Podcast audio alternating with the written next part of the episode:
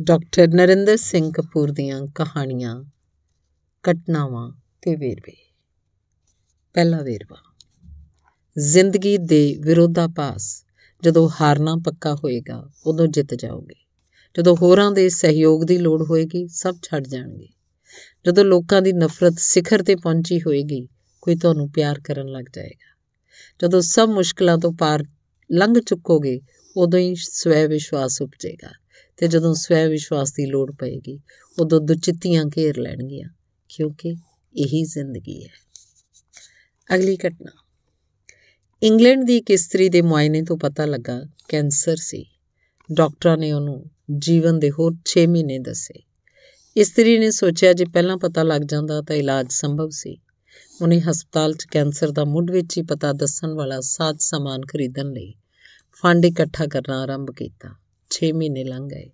ਉਹਨੇ 6 ਸਾਲਾਂ 'ਚ 3 ਲੱਖ ਪਾਉਂਡ ਇਕੱਠੇ ਕੀਤੇ। ਉਸ ਕੋਲ ਕੈਂਸਰ ਬਾਰੇ ਸੋਚਣ ਦਾ ਸਮਾਂ ਹੀ ਨਹੀਂ ਸੀ। ਉਹਦਾ ਕੈਂਸਰ ਆਪੇ ਲੋਪ ਹੋ ਗਿਆ। ਮਹਾਰਾਣੀ ਨੇ ਮਹਿਲ ਵਿੱਚ ਬੁਲਾ ਕੇ ਵਧਾਈ ਦਿੱਤੀ। ਉਹ 26 ਸਾਲ ਤੰਦਰੁਸਤ ਜ਼ਿੰਦਗੀ ਜਿਉਂਦੀ ਰਹੀ। ਉਹਦੇ ਨਾਲ ਹੀ ਡਾਕਟਰਾਂ ਨੇ ਦੋ ਪੁਰਸ਼ਾਂ ਨੂੰ ਵੀ 6-6 ਮਹੀਨੇ ਦਿੱਤੇ ਸਨ। ਇੱਕ ਨੇ ਆਪਣੀ ਹੋਣੀ ਸਵੀਕਾਰ ਕਰ ਲਈ ਸੀ। ਘਰ ਗਿਆ, ਆਪਣੇ ਦਫਨਾਉਣ ਦਾ ਪ੍ਰਬੰਧ ਕਰਨ ਲੱਗ ਪਿਆ। 15 ਦਿਨਾਂ 'ਚ ਮਰ ਗਿਆ। ਦੂਜੇ ਦੇ ਪੰਜ ਬੱਚੇ ਸਨ, ਪਤਨੀ ਹੈ ਨਹੀਂ ਸੀ। ਉਹਨੇ ਸੋਚਿਆ ਇਹ ਤਾਂ ਰੁੱਲ ਜਾਣਗੇ। ਉਹਨੇ ਉਹਨਾਂ ਨੂੰ ਪਾਲਣ ਪੋਸ਼ਣ ਦੀ ਜ਼ਿੰਮੇਵਾਰੀ ਚੁੱਕੀ। ਸਭ ਤੋਂ ਛੋਟਾ 3 ਸਾਲ ਤੋਂ 20 ਸਾਲ ਦਾ ਹੋ ਗਿਆ ਸੀ। ਉਹ ਮਰੀਜ਼ ਆਪ ਵੀ ਜਿਉਂਦਾ ਹੈ। ਬਿਮਾਰੀ ਨਾਲੋਂ ਬਿਮਾਰੀ ਪ੍ਰਤੀ ਸਾਡਾ ਦ੍ਰਿਸ਼ਟੀਕੋਣ ਵਧੇਰੇ ਮਹੱਤਵਪੂਰਨ ਹੁੰਦਾ ਹੈ। ਕੋਈ ਉਦੇਸ਼ ਉਸਾਰੋ, ਉਹ ਉਦੇਸ਼ ਤੁਹਾਨੂੰ ਜਿਉਂਦਾ ਰੱਖੇਗਾ। ਅਗਲਾ ਵੇਰਵਾ। ਅਕਲ ਤੇ ਚਤਰਾਈ ਚੰਤਰ ਹੈ। ਪਿੰਡੋਂ ਆ ਕੇ ਚੰਡੀਗੜ੍ਹ ਵਾਸਤੇ ਇੱਕ ਦੋਧੀ ਨੇ ਆਪਣੇ ਮਕਾਨ ਦੀਆਂ ਉੱਪਰਲੀਆਂ ਦੋ ਛੱਤਾਂ ਤੇ ਛੋਟੇ-ਛੋਟੇ ਕਮਰੇ ਬਣਾ ਕੇ ਵਿਦਿਆਰਥੀਆਂ ਨੂੰ ਕਿਰਾਏ ਤੇ ਦੇਣ ਦਾ ਕਾਰਜ ਆਰੰਭਿਆ, ਜਿਹੜੇ 2-3 ਸਾਲਾਂ 'ਚ ਕੋਰਸ ਮੁੱਕਣ ਤੇ ਆਪੇ ਹੀ ਛੱਡ ਜਾਂਦੇ ਸਨ। ਦੋਧੀ ਨਿਰੋਲ ਅਨਪੜ੍ਹ ਤੇ ਵਿਦਿਆਰਥੀ ਨੇੜਲੀ ਯੂਨੀਵਰਸਿਟੀ 'ਚ ਉਚੇਰੀ ਪੜ੍ਹਾਈ ਕਰਨ ਵਾਲੇ। ਉਹ ਕਮਰਾ ਕਿਰਾਏ ਤੇ ਦੇਣ ਲਈ ਇੱਕ ਹੀ ਪੈਮਾਨਾ ਸਾਹਮਣੇ ਰੱਖਦਾ ਸੀ। ਜੇ ਪਹਿਲਾ ਵਿਦਿਆਰਥੀ ਪੰਜਾਬ ਦਾ ਸੀ ਦੂਜਾ ਹਰਿਆਣੇ ਦਾ ਹੋਵੇ ਤੀਜਾ ਹਿਮਾਚਲ ਦਾ, ਚੌਥਾ ਜੰਮੂ ਦਾ।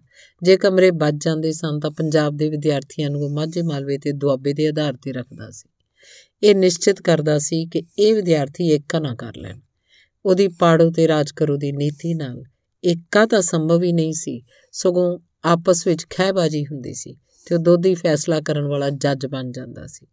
ਵਿਦਿਆਰਥੀ ਉਹਦੀ ਨੀਤੀ ਨੂੰ ਸਮਝਦੇ ਸਨ। ਵਿਦਿਆਰਥੀਆਂ ਨੇ ਉਹਦਾ ਨਾਲ ਲੂੰਬੜ ਪਾਇਆ ਹੋਇਆ ਸੀ।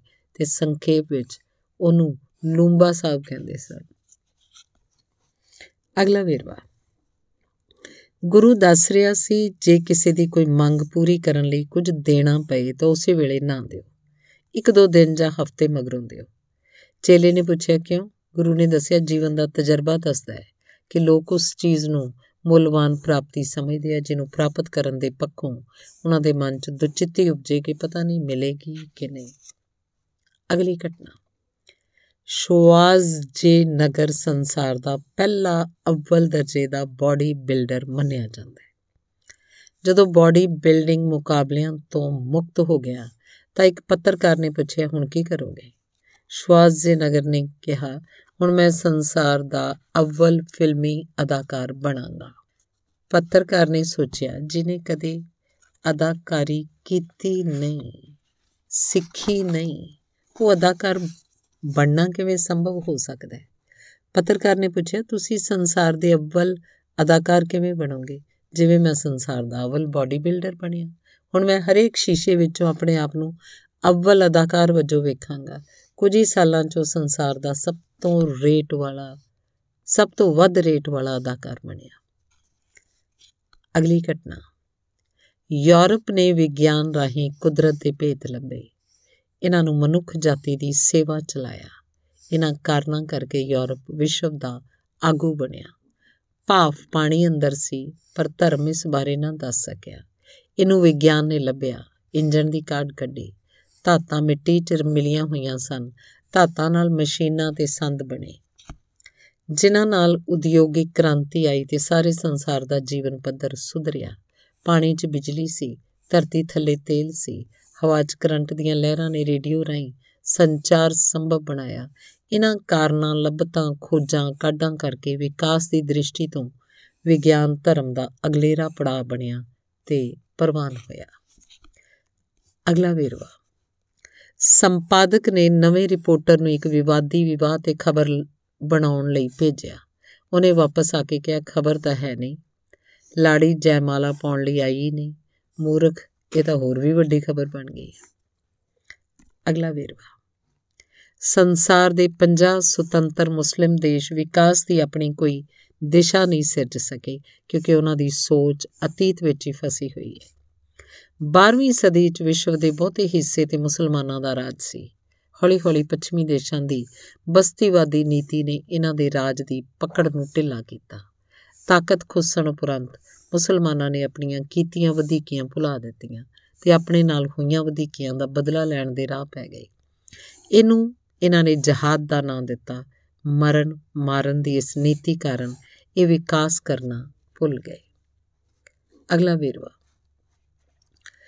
ਅੰਧ ਵਿਸ਼ਵਾਸੀ ਧਰਮ ਜਿਹੜਾ ਸੱਚ ਲੱਭ ਰਹੇ ਸਨ, ਉਹ ਭਾਲ ਨਹੀਂ ਸੀ, ਭਟਕਣ ਸੀ।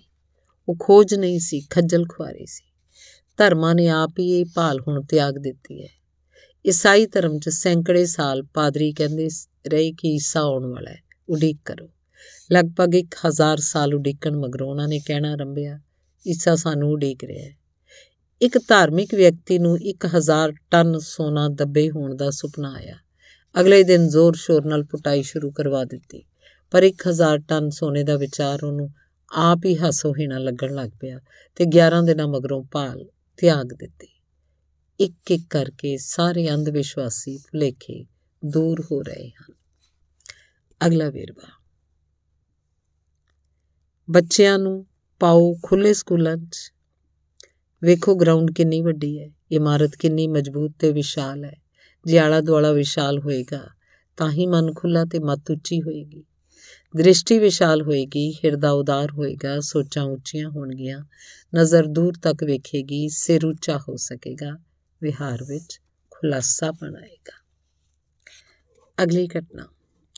ਪੋਲੀਓ ਨਾਲ ਨਕਾਰਾਂ ਹੋਈਆਂ ਲੱਤਾਂ ਕਾਰਨ ਫੂੜੀਆਂ ਨਾਲ ਚੱਲਣ ਵਾਲੀ ਵਿਦਿਆਰਥਣ ਬਾਕੀ ਲੜਕੀਆਂ ਨੂੰ ਪਰੇਡ ਕਰਦਿਆਂ ਵੇਖ ਹੀ ਸਕਦੀ ਹੈ। ਪਰੇਡ ਤੋਂ ਮਗਰੋਂ ਸਾਰੀਆਂ ਲੜਕੀਆਂ ਨੂੰ ਜੁੜੇ ਹੱਥਾਂ ਨਾਲ ਜੋ ਮੰਗਿਆ ਠਾਕੁਰ ਆਪਣੇ ਤੇ ਗਾਉਂਦਿਆਂ ਵੇਖ ਕੇ ਉਹ ਸੋਚਦੀ ਹੈ। ਇਹ ਸਾਰੀਆਂ ਸਾਬਤ ਹਨ ਇਹ ਆਪਣੇ ਠਾਕੁਰ ਤੋਂ ਹੋਰ ਕੀ ਮੰਗ ਰਹੀਆਂ ਹਨ। ਅਗਲਾ ਵੇਰਵਾ।